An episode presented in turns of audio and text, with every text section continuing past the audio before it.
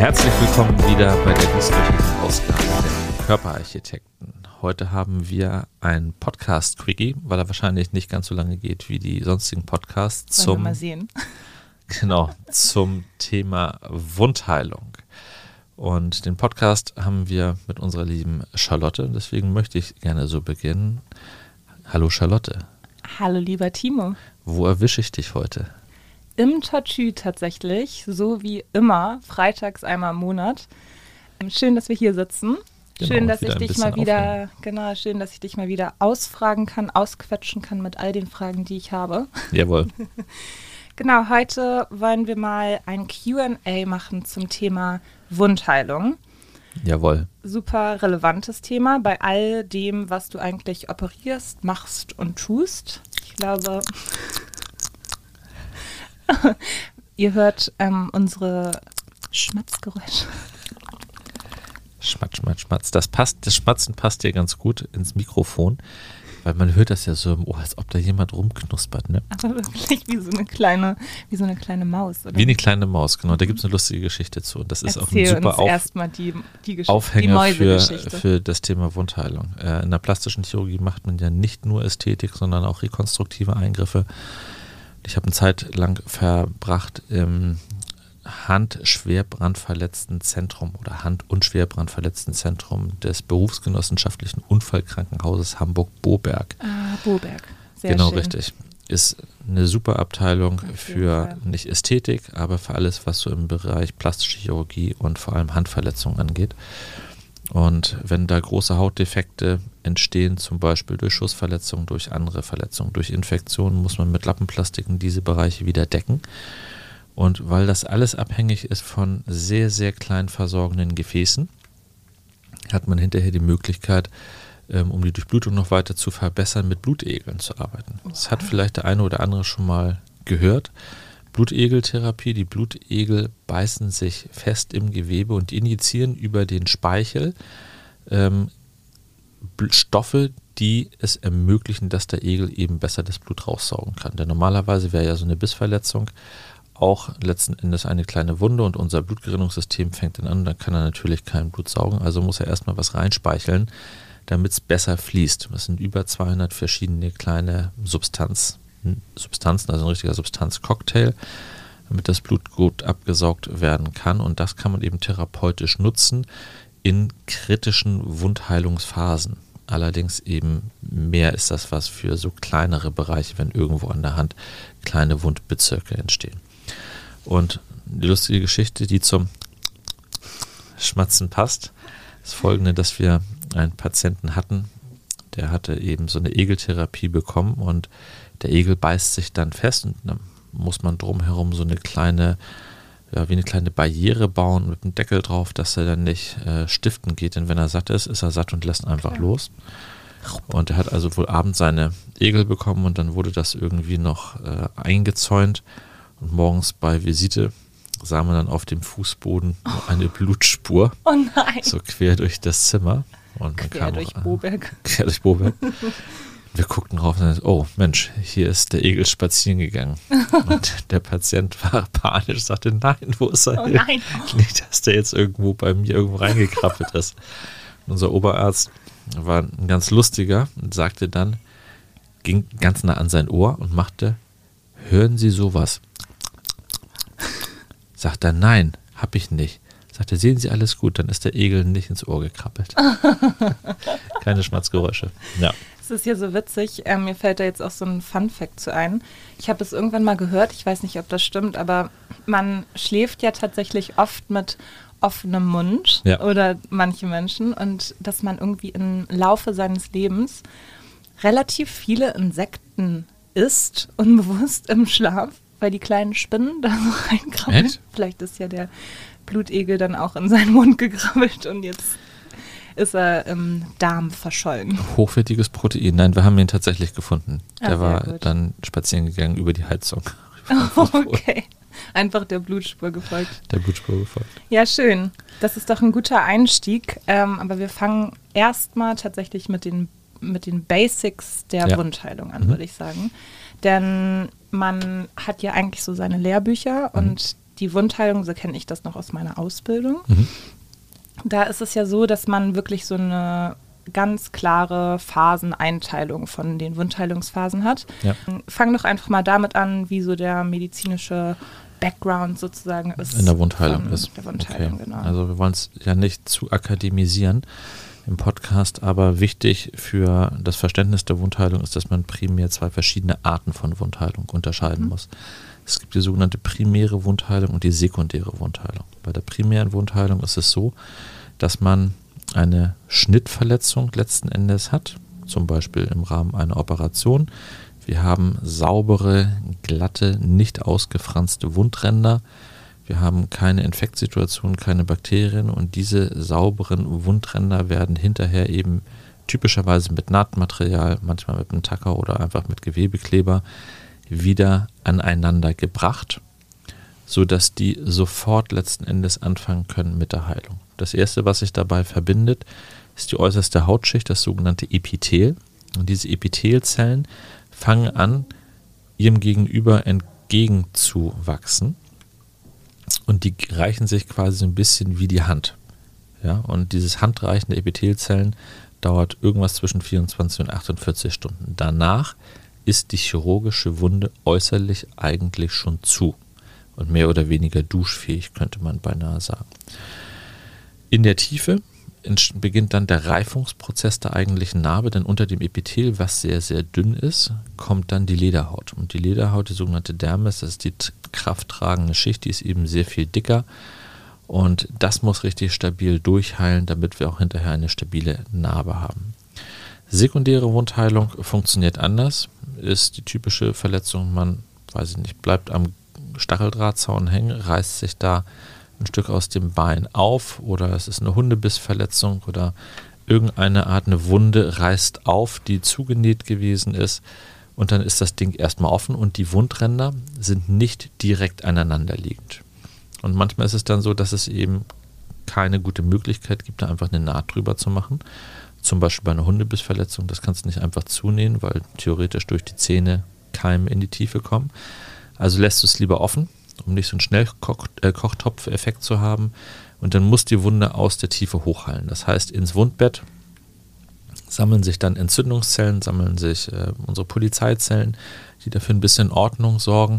Und es geht ganz langsam los in der Tiefe mit der Bildung sogenannten Granulationsgewebes. Granulationsgewebe sind halt eben Granulationszellen, also kann man sich vorstellen, saubere Füllmaterialzellen, die langsam Schicht für Schicht immer so ein bisschen mehr Körpermörtel übereinander pushen, bis letzten Endes der Defekt von unten nach oben ausgeglichen wurde. Und zeitgleich wächst das Epithel von außen über diese Granulationszellen rüber, bis wieder dieser ganze Bereich, dieser ganze Defekt eben überwuchert ist. Der Unterschied ist halt, dass Granulationsgewebe wenig elastisch ist. Es ist sehr empfindlich, es blutet sehr leicht. Es dauert vor allem auch eine ganze Zeit, bis der Körper damit in Schwung kommt. Also wenn man etwas nicht chirurgisch versorgt oder irgendwo eine Wundheilungsstörung hat nach einer OP, wo man sagt, das kann man jetzt nicht einfach wieder zunähen, wir lassen das konservativ heilen, also unter Verwendung von täglich wechselnden Wundverbänden, dann dauert das meistens, ich würde mal schätzen, zwischen ein und zwei Wochen, wo man sich darum kümmert, wo man Verbände äh, wechselt, wo desinfiziert wird, neuer Verband drauf gemacht wird und es passiert gefühlt gar nichts. Es sieht einfach immer gleich aus. So lange, bis der Körper anfängt, sichtbar mit diesem Granulationsgewebe zu arbeiten. Und dann geht es plötzlich auch rasend schnell. Also der Granulationsrasen wächst dann plötzlich von, ja, von allen Seiten. Das Epithel zieht darüber, verbindet sich miteinander, schließt die Wunde und dann ist sie letzten Endes wieder zu ist wirklich irre. Also ich muss sagen, ich finde es so irre, wie der Körper einfach irgendwie diese ganzen Zellen aktiviert und dann kommen die da alle mhm. an und ähm, fressen sich hier durch und aktivieren alles und stellen alles bereit. Also es ist wirklich. das, ähm, ist, das ist sozusagen das Kuriose an der Geschichte. Mein ein alter ähm, Chef von mir hat immer mal gesagt, um kleine Löcher zu schließen, muss man große Löcher schneiden. Mhm. Das klingt erstmal ganz skurril, aber aus der Praxis ist es tatsächlich einfach so. Warum? Wenn wir mal, kann jeder an sich ausprobieren, die Hand auf den Tisch legen und mit Daumen und Zeigefinger die Haut des Handrückens von der Hand, die auf dem Tisch liegt, so zwischen Daumen und Zeigefinger nehmen und mal gucken, wie viel kann man davon schnappen. Also wie, wie, wie viel Hautfalte kann ich nehmen und kriege meinen Daumen und Zeigefinger noch zusammen. Mhm. Und wenn ich dann loslasse, also bei mir sind das hier gute viereinhalb Zentimeter, die ich jetzt rausschneiden könnte und ich kriege das Loch hinterher einfach zugenäht mit dem Faden. Das mhm. ist schon wirklich ein breites Stückchen. Hätte ich jetzt an meinem Handrücken irgendwo eine kleine Wunde, ich sag mal nur einen infizierten fetten Mückenstich, und würde das nicht mal ansatzweise so äh, sein, kriege ich vielleicht noch eineinhalb Zentimeter zu, vielleicht maximal zwei. Und wenn die Entzündung noch größer wäre, vielleicht sogar nur einen halben Zentimeter, weil durch die Entzündungszellen, die eben reinkommen in das Gewebe rechts und links, so viel zusätzliches Zellmaterial eingebracht wird in diese Wundregion, dass die Elastizität des Gewebes plötzlich nicht mehr gegeben ist. Mhm. Und da kann ich nicht einfach mit einer super fetten Nadel und einem super fetten Faden kommen und das auf Gewalt zuziehen, muss ja passen. Passt halt eben nicht, reißt alles aus, weil entzündetes Gewebe eben auch nicht so stabil ist, mhm. Wenn man das mit dicken Fäden versorgt. Und dann hat man in so einer Phase unter Umständen mal die Situation, dass ein Loch, was man in normalen Verhältnissen unproblematisch rausschneiden und zunähen könnte, eben versorgen muss durch eine sogenannte Lappenplastik, wie wir das in der plastischen Chirurgie machen. Das heißt eine Hautgewebsumlagerung von der einen Zone in eine andere Zone. Richtig, also man kennt das ja auch, also diese kleine Hautschicht, die sich sozusagen, also ich bin als Kind immer super viel auf meine Knie gefallen. Mhm. Einfach viel zu groß und noch nicht so koordinativ mit meinen ganzen Beinen und Armen. Ähm, und da hatte ich immer super viel Wunden immer an den Knien. Ja. Und wenn sich das dann so gebildet hat, die kleine erste Schicht, und dann hat man so richtig die Wundheilungsphasen auch gesehen. Und genau irgendwann, das, ja. dann bin ich nochmal raufgefallen, die Wunde war wieder offen, hat sich wieder alles von vorne bewegt. Und nochmal von vorne das genau, Ganze. Und ja, irgendwann kommt dann die Kruste drauf und dann ist das Pflaster drauf, man muss es abziehen und alles ist wieder ab. Genau. Aber es ist schon super interessant. Ich finde, da könnte man das immer sehr gut beobachten. Ich auf jeden Fall so als Stimmt, eine Kruste ist ja nichts weiter als ein Pflaster von Mutter Natur. Mhm. So ist das ja. Ne, die Blutgerinnung setzt ein, das trocknet dann alles ein kleines bisschen ein und unterhalb dieser Kruste heilt das Epithel langsam zusammen und schließt die Wunde. Und man merkt, so ein, so ein Schorf, der fällt ja auch nicht sofort in Toto ab, sondern nach einer Zeit merkt man, die Seiten des Schorfes, die werden so ein bisschen locker und heben sich an. Ja, weil darunter sich das Epithel dann eben schon gebildet hat. Aber wenn man dann zu forsch ist und anfängt daran mhm. rumzupulen, dann hat man eben auch dieses dünne Epithelhäutchen gleich mit in der Hand und setzt, drückt einmal den Reset-Knopf, setzt alles auf Anfang mhm. und dann geht es wieder von vorne los. Also am besten im Frieden lassen, bis es sich wirklich ganz äh, locker abschuppt. Siehst du, der erste Tipp des Tages. Der erste Tipp des Tages. nicht so viel poolen. Nicht poolen an den Schorfen, genau. Macht es nicht besser.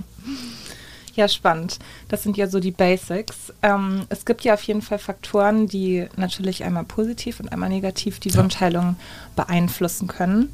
Fangen wir mal mit den positiven Faktoren an. Mhm. Was kann ich denn tun, damit meine Wundheilung einfach optimal verläuft, ich sie vielleicht sogar noch ein kleines bisschen Schubs nach vorne geben kann, das Ganze noch ein bisschen schneller geht.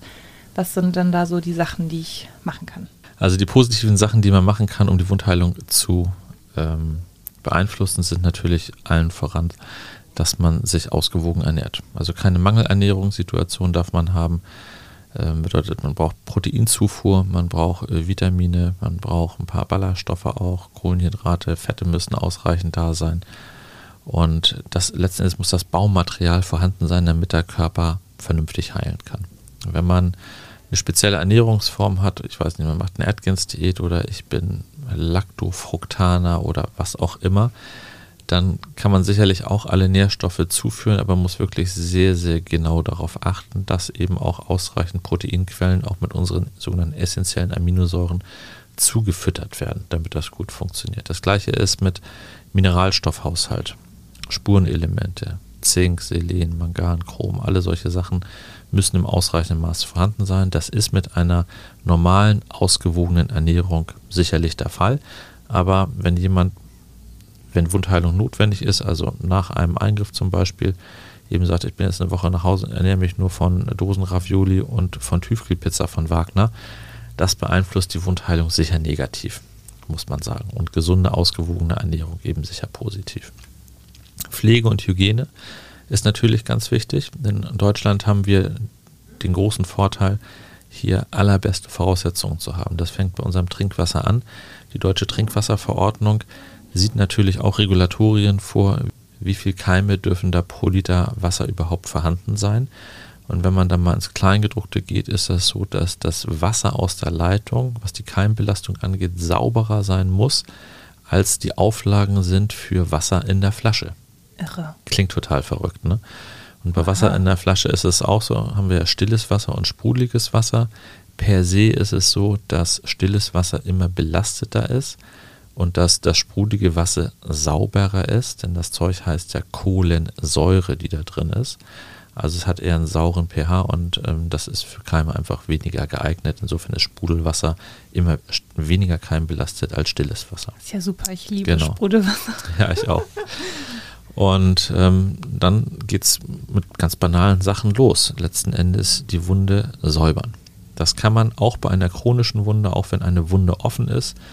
In Deutschland, ich rede jetzt nicht vom offenen Bauch, aber irgendwo eine, eine offene Wunde am Bein, am Arm, sonst wo, wenn da erstmal so ein bisschen Granulationsgewebe sich gebildet hat als Schutzschicht, durchaus ausduschen. Ja, 10 Sekunden, 20 Sekunden Wasser laufen lassen, dann mit, laufen lassen mit warmem Wasser, Ausduschen dadurch zu einer Keimreduktion führen. Und dann hinterher wird das mit eben äh, sterilen Kompressen noch einmal trocken getupft und dann würde man externe, also Salbenlösungen auftragen, die nochmal zusätzlich dazu beitragen, dass der Keimgehalt in der Wunde möglichst niedrig ist. Das können desinfizierende Cremes sein. Beta-Isodonna. Beta-Isodonna zum Beispiel, das ist so der Klassiker, der mittlerweile ja, so verteufelt ist bei vielen weil das Jod da drin den sogenannten Eiweißfehler haben mhm. soll. Eiweißfehler oder auch hat. Eiweißfehler hat äh, bedeutet, wenn zu viel Blut in einer Wunde drin ist, dann verbindet sich das Jod mit dem Blut, bildet einen Komplex und soll dann nicht mehr so viel Wirkung haben. Und dann gilt aber die erste Regel meines alten Chemielehrers, viel hilft viel. Mhm. Mehr Jod macht dann auch die restlichen Keime trotzdem tot. Also Jod ist schon ein probates Mittel seit über 100 Jahren.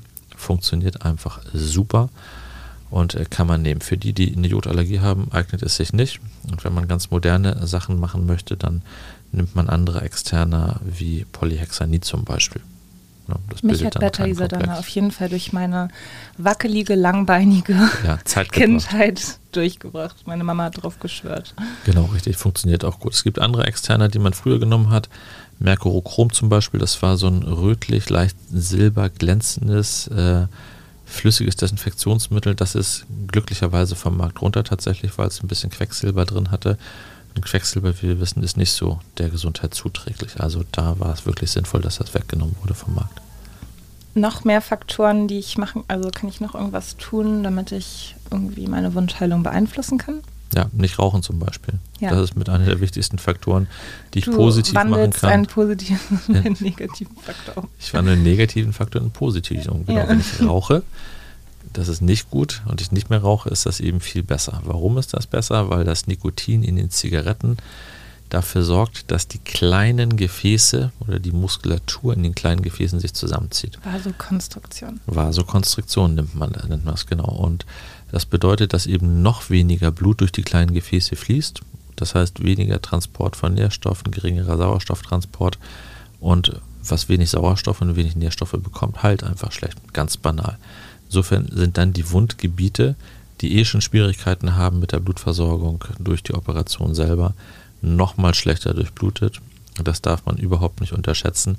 Das kann eben richtig zur Wundheilungsstörung führen. Wundheilungsstörung bedeutet ganz grob, die Schnittverletzung, die man zugefügt hat und zunäht, die wird, da wird die Naht nicht stabil. Das dichtet nicht ab. Und wenn es nicht abdichtet und man zieht den Faden raus, dann ploppt es wieder auf. Und dann hat man wieder eine offene Wunde und alles geht von vorne los. Also das ist halt eben der, das Problem und die Gefahr dabei. Wenn du jetzt davon redest, dass die Gefäße sich beim Rauchen wirklich immer so zusammenziehen, ist das dann so, wenn man jetzt als Raucher einfach irgendwie vielleicht ein paar Tage oder eine Woche vor und nach der OP auf das Rauchen verzichtet. Ist das dann schon, schon so, dass das eine Beeinflussung hat? Also kann ich damit schon meine Wunschheilung zum Positiven beeinflussen, wenn ich darauf verzichte, auf meine Stängel? Ja und nein. Ähm, klar, wenn man aufhört und auch kurzfristig vorher aufhört, ist es besser, als wenn man weiter rauchen würde, weil einfach die Noxe, also das Nikotin fehlt. Ähm, aber die Frage ist, hat es einen maßgeblichen Einfluss? Und da ist es so, wenn jemand 23 ist, der halt jeden Tag, weiß ich nicht, acht Zigaretten raucht und der hat vor drei Jahren angefangen zu rauchen, dann muss man sagen, Gott der Gerechte, ich glaube, das würde genügen, tatsächlich einen Tag, zwei, drei, vier Tage vor der OP aufzuhören. Und bei dem hat es auf jeden Fall einen positiven Effekt, weil die Zigaretten eben der drei Packiers oder eineinhalb Packiers noch nicht so viel Zeit hatten, einen potenziellen Gefäßschaden über die Zeit auszulösen. Wenn man einen Patienten hat, der 30 Jahre lang ein Päckchen am Tag raucht, also 30 Packiers mit sich schleppt als Basis, muss man sagen, ob der fünf Minuten vorher, einen Tag vorher aufhört oder eine Woche vorher, ist alles nicht gut genug. Da würde ich immer sagen, drei Monate vorher wirklich aufhören, damit die Gefäße ein bisschen die Chance haben. Also erholen ist wahrscheinlich das falsche Wort, aber sich ein klein bisschen zu entspannen und äh, die Voraussetzungen besser sind zur Operation. Also Patient, konkretes Beispiel, ähm, 65 Jahre alt, letzten 30 Jahre geraucht, immer 15 bis 20 Zigaretten am Tag und kommt zu mir und sagt, Herr Bartels hat kein Facelift. Nee, ist nicht. Ist erstmal aufhören zu rauchen. Und dann gucken wir, ob das geht. Dann machen wir einen zweiten Termin und wenn wirklich aufgehört wurde zu rauchen, dann wird ein Facelift operiert. Ansonsten nicht, weil das wirklich eine, ein, eine gefährliche Operation ist für starke Raucher, muss man sagen. Aber dann hast du ja sogar was Positives noch beeinflusst und man weiß auch, ob sich der Patient da ganz genau für entschieden hat. Ähm, und wenn er dann danach auch noch aufgehört zu rauchen, hast du Gutes getan. Das stimmt, wenn er es denn tatsächlich tut. Äh, Rauchen ist ja mh, hm, schon ein Suchtproblem letzten Endes, das vom, runter, vom Nikotin runterzukommen. Schlecht ist, wenn man dann, was man natürlich nie so hundertprozentig weiß, wenn jemand sagt, ja, ja, das, ne, ich höre auf, habe aufgehört, hm, und dann die halbe Stunde morgens duscht, zum Aufklärungsgespräch kommt oder in die Klinik kommt und dann eben tatsächlich an dem Tag nicht geraucht hat, dann riecht man im Zweifelsfall ja mit neuen Klamotten auch nicht nach Rauch. Ich könnte es dann nicht sagen, hat er jetzt wirklich äh, gestern, vorgestern noch geraucht oder hat er drei Monate brav aufgehört? Weiß man einfach nicht. Ne? Und das kann man dann Patienten nur im Eigenschutz sehr drastisch ans Herz legen. Äh, da zeige ich dann auch mal gerne ein Bild, wie sowas aussehen kann wenn man sich nicht daran hält und wie eine Wundheilungsstörung aussehen kann. Also da stirbt die Haut durchaus großflächig ab im Gesicht und hat man da erstmal ein Riesenloch. Oh Gott. Und das sieht nicht so richtig gut aus, deswegen macht man die OP ja nicht. Also das ist letzten Endes kein Beschummeln des Operateurs, sondern man beschummelt sich selber. Und das in einer gefährlichen Art und Weise, das muss jedem klar sein. Ist es eigentlich so, dass du rauchst? Nee, tatsächlich nie geraucht. Ich bin im starken Raucherhaushalt groß geworden. Mein Entweder Vater, man raucht dann oder man ist total dagegen und genau. Und mein Vater die, hat geraucht wie ein Schornstein und äh, da war das Wohnzimmer, also wir hatten auch viele Gäste zu Hause, beruflich bei meinen Eltern und also das, das Wohnzimmer war gefühlt immer eineinhalb Meter im blauen Dunst unter der Decke. Und ich hatte echt nie das Verlangen zu rauchen. Wahrscheinlich, weil ich so viel passiv geraucht mhm. habe. Aber ich glaube, das ist echt Jahr. immer so ein Entweder-Oder. Also ich habe auch immer die Zigaretten von meiner Mama durchgeschnitten. Ja? ja, weil sie auch ordentlich sauer war. Gibt es aber auch ganz andersrum. Ne? Eltern rauchen und dann die Kinder halt eben auch. Na klar. Vorbildfunktion. Also gibt ja alles. Sein. Und alles ist auch irgendwo in Ordnung. Klar. Ja, jetzt sind wir schon bei einem der eigentlich, würde ich sagen, negativsten mhm. Faktoren. Gibt es denn noch andere Faktoren, die in irgendeiner Weise die Wundheilung ins Negative sozusagen beeinflussen können? Ja, tatsächlich Alter. Also so eine ganz banale Geschichte. Je älter wir werden, desto schlechter wird unsere Immunlage. Insgesamt die, die Kräfte des Körpers sind irgendwann aufgezehrt und ein junger Mensch hat viel mehr Reserven und heilt viel leichter als ein Mensch, der eben 60, 70 Jahre älter ist. Also was man bei Jugendlichen, jungen Menschen mit 20ern machen kann für komplizierte Operationen, die einfach so glatt durchheilen, wo man sich fragt manchmal, Wahnsinn, dass das funktioniert hat. Ähm, das geht bei jemandem, der eben ein paar mehr Dekaden mit sich führt, nicht so einfach, muss man sagen. Dann kommen natürlich Grunderkrankungen hinzu, also ein Diabetes, Zuckerkrankheit, macht die Wundheilung problematisch. Und wenn der Diabetes dann noch schlecht eingestellt ist, also einen hohen Langzeitzuckerwert hat, wo man eben davon dann ausgehen muss, dass die Gefäße alle schon einen Zellschaden haben, dann ist die Durchblutung nicht so gut, die Immunlage ist schlecht und es heilt einfach nicht so gut. Rheuma ist ein wichtiger Faktor. Starke Rheumapatienten haben eine schlechtere Wundheilung.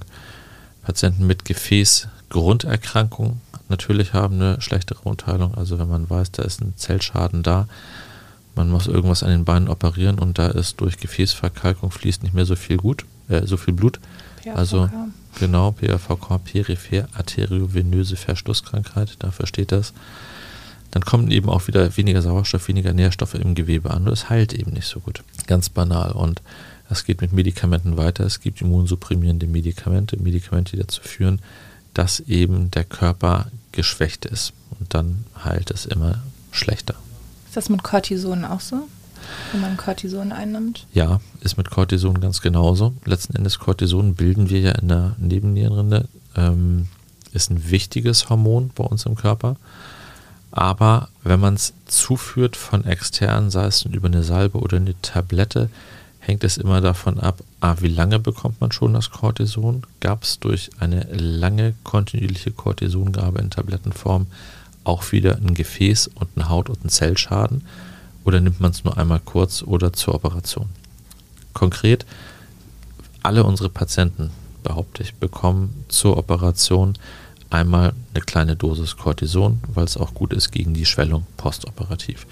Und so eine einmalige Gabe oder auch eine Gabe über wenige Tage hat 0, gar keine Beeinflussung beim ansonsten gesunden Menschen, was die Wundheilung angeht. Patienten, die aufgrund anderer Grunderkrankungen, weiß nicht, starkes Asthma oder Hauterkrankungen schon über viele Jahre oder Jahrzehnte Cortison in Tablettenform bekommen haben, da merkt man, dass die Haut zum Beispiel extrem dünn wird. Wir nennen das Ganze Pergamenthaut. Und man sieht das manchmal, die Haut sieht wirklich aus wie ganz, ganz dünnes, schrubbeliges Seidenpapier. Mhm.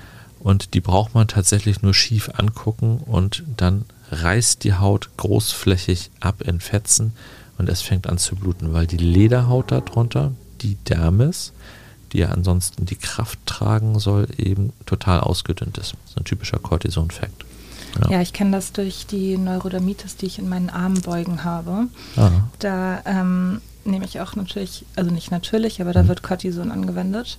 Und man sieht, ähm, was ich nämlich auch, worauf ich hinaus wollte, dass man durch eine Wundheilung oder wenn man eine Wunde hatte, dass ja oft auch so die Pigmentierung sich verändert. Genau. Das heißt, ähm, an den Stellen, an denen ich meine Neurodermitis früher sehr doll hatte, mhm. ähm, sind jetzt so eher so hellere Stellen. Genau. Und das ist ja auch oft so, ne, wenn Wunden dort sind. Richtig, genau, weil es bei jeder Wunde. Äh, gehen wir nochmal zurück auf die allerbeste Form, die primäre Wundheilung. Ich habe eine Schnittverletzung, eine Naht nach OP, ich nähe es zusammen.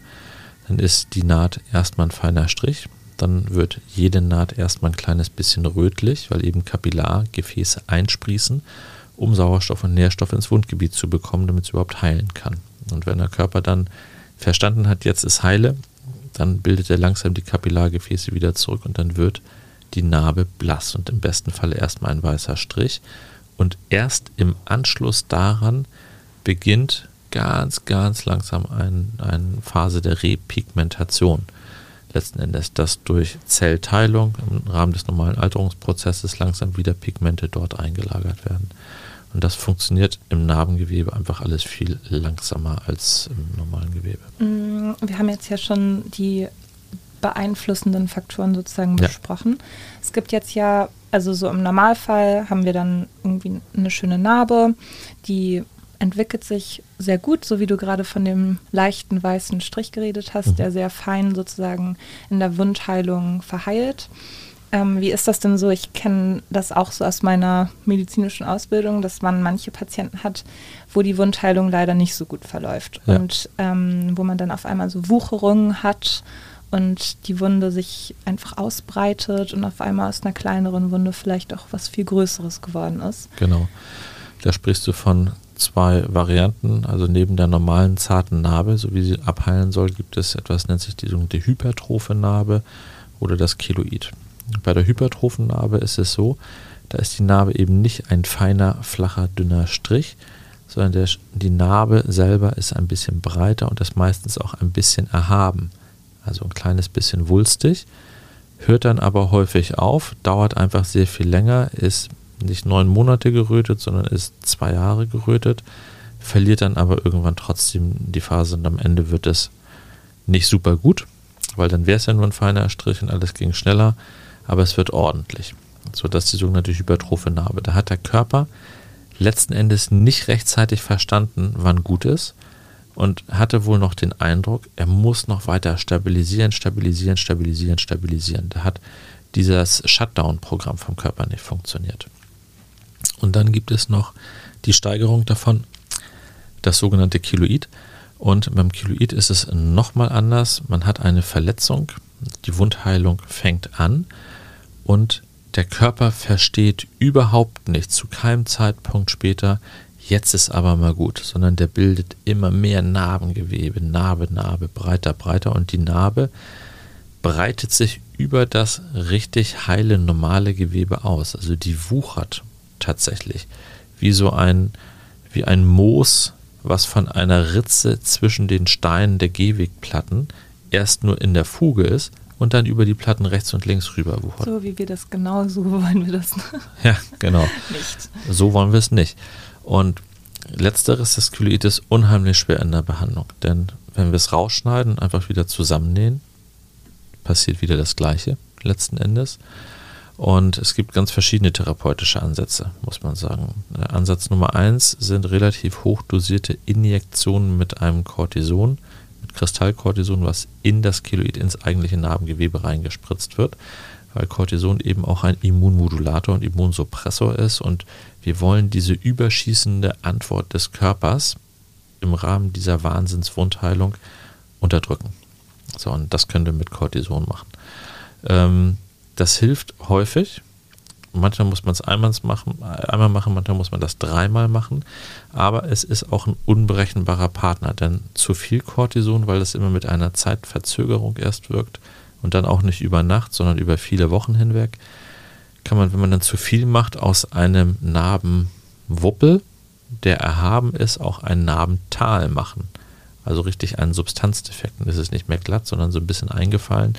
Und dann ziehen von außen so kleine Gefäße rein ins, in dieses Narbenareal, was dann eine Delle darstellt. Also das muss man mit sehr viel Erfahrung, mit sehr viel Bedacht machen und auch mit sehr viel Geduld.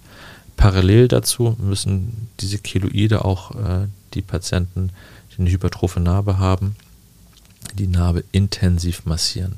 Druck, Druck, Druck, Druck, Druck ist das A und O. Das kann man machen durch intensive Narbenmassage mehrfach täglich für jeweils eine halbe Stunde und zwischendurch sollte dann noch Silik mit Silikongelen oder besser mit Silikonpflastern gearbeitet werden, um das Mikroklima im Narbengewebe zu verändern, sodass das das Gewebe zusätzlich weicher macht. Wenn das nicht genügt, macht man das Armatorium immer weiter auf. Also man kann diese Keloide noch einmal vereisen und nach dem Vereisen Cortison, also mit Flüssigstickstoff, äh, injizieren man kann mit Chemotherapeutikern arbeiten, das machen die Amerikaner sehr gerne, das sogenannte 5FU. 5-Fluoruracil ist eigentlich ein klassisches Chemotherapeutikum und das wird dann eben nicht über die Vene gespritzt, weil wir nicht den ganzen Körper damit befeuern wollen, sondern wirklich nur das Narbengebiet und man spritzt das dann direkt in die Narbe rein. Das ist eine Möglichkeit. Früher hat man noch bestrahlt, das ist tatsächlich mittlerweile out. Aber da sind schon einige Eskalationsstufen der Behandlung manchmal notwendig. Aber einfach rausschneiden und neu vernähen, da liegt tatsächlich in den allerseltensten Fällen Segen drauf. Ist das denn so, dass man vorab, also wenn man jetzt nicht solche Grunderkrankungen wie Diabetes oder so mhm. hat, ist es dann so, dass man vor einer großen Operation mal nachforschen kann, ob man so dazu neigt, zu solchen Wundheilungsstörungen? Leider, äh, leider nicht so richtig. Man interviewt den Patienten, deswegen machen wir unser Beratungsaufklärungsgespräch sehr ordentlich. Fragt, haben Sie irgendwo schwierige Narbenstellen am Körper, die dick geworden sind, die wulstig geworden sind, heilt das gut ab. Aber das sind allenfalls Indizien, muss man sagen. Es gibt für so problematische Narbenbereiche sogenannte Prädilektionsstellen, wo die häufiger auftreten, insbesondere das Kiloid als anderswo und das ist der Brustkorb und der Schulterbereich, also quasi ab unterem Halsende, wo Nacken-Schulterpartie beginnen, so bis unter die Brustfalte und das einmal ringsherum am Körper, den Oberarm mit einschließend. Da hat man am häufigsten dieses Problem statistisch. Aber es heißt eben nicht, an der einen Seite wurde ich operiert und da ist alles gut und auf der rechten Seite geht es deswegen auf jeden Fall auch gut. Es gibt Patienten, habe ich bereits gesehen, Da haben wir eine super Oberarmstraffung gemacht, alles ist top. Und die haben dann glücklicherweise kein Keloid, aber innerhalb der Narbe, die natürlich von Anfang bis Ende komplett gleich genäht ist, 5 cm perfekte feine Narbe, 2 cm feuerroten Bleistift, 4 cm perfekte Narbe, 1 cm feuerroten Bleistift. So eine hypertrophe Narbe. Mhm. Und da guckt man drauf und denkt so, warum? Mhm. Warum muss das sein zur Hölle? Das Super wurde natürlich einfach, ne? überall gleich genäht, mit mhm. den gleichen Fäden, in der gleichen Technik. Es gab keine Wundheilungsstörung, es gab keinen Infekt, nichts, sondern Mutter Natur hat an diesen beiden Stellen entschieden, äh, hier muss ich mehr heilen. Mhm. Hier brauche ich länger, hier muss ich mehr Narbengewebe bilden. Und das ist zum Kopf gegen die Wand rennen, aber man kann dann eben nur sagen, okay, jetzt kümmern wir uns intensiviert darum, das heißt mit mehr Patientenkontakte, man stellt den Patienten häufiger ein, man kümmert sich intensiver darum und äh, macht eben alle diese Maßnahmen, die ich eben gerade erzählt habe. Wenn wir jetzt nochmal in solche typischen Operationen reingehen, die du so tätigst tagtäglich, mhm. ähm, zum Beispiel Brustvergrößerung, ja. irgendwie Brustverkleinerung, ähm, auch Oberlider zum Beispiel interessant. Wie sind dann so die Dauern, also wie lange dauert es, so eine Wundheilungsphase, die Wundheilungsphase. zu mhm. laufen? Je dünner die Haut ist, desto schneller geht es mit der Wundheilung. Das desto heißt, schneller das reift das Ganze durch. Wahrscheinlich relativ Richtig. schnell, ne? Genau, Ober-Unterlider, was die Hautqualität der Naht angeht. Nach einer Woche kommen die Fäden raus. Man kann, könnte sie theoretisch schon ein paar Tage früher ziehen, zwei Tage früher, nach fünf Tagen. Liegt aber kein Segen drauf, sondern wir nähen hier an einem kosmetischen Nahtverfahren, wo der Faden unter der Haut sich lang schlängelt. Und deswegen lieber zwei Tage länger. Man hat keine zusätzlichen Löcher, die irgendwo gesehen werden. Die Narbe hat ein bisschen mehr geführte Stabilität, bis man den Faden entfernt. Am längsten dauert es auf dem Rücken. Da ist die mhm. Lederhaut mit Abstand am dicksten. Und wenn man am Rücken nach, weiß ich nicht, zehn Tagen den Faden entfernt oder nach einer Woche wie bei den Oberlidern und dann meint, oh, jetzt mache ich mal, weiß nicht, einen Katzenbuckel, weil ich wieder Yoga machen möchte, dann würde ich davon ausgehen, dass man gute Chancen hat, dass das Ding aufplatzt mhm. und sich einfach wieder auseinanderzieht, äh, auseinanderzieht, weil nach der Zeit ist das einfach noch nicht wieder richtig stabil. Ne? Schleimhaut ist so ein bisschen dazwischen, 10 bis 12 Tage, funktioniert typischerweise ganz gut. Und äh, an der Brust rechnet man auch so 10 bis 12 Tage, 14 Tage, je nach Hauttyp und Qualität.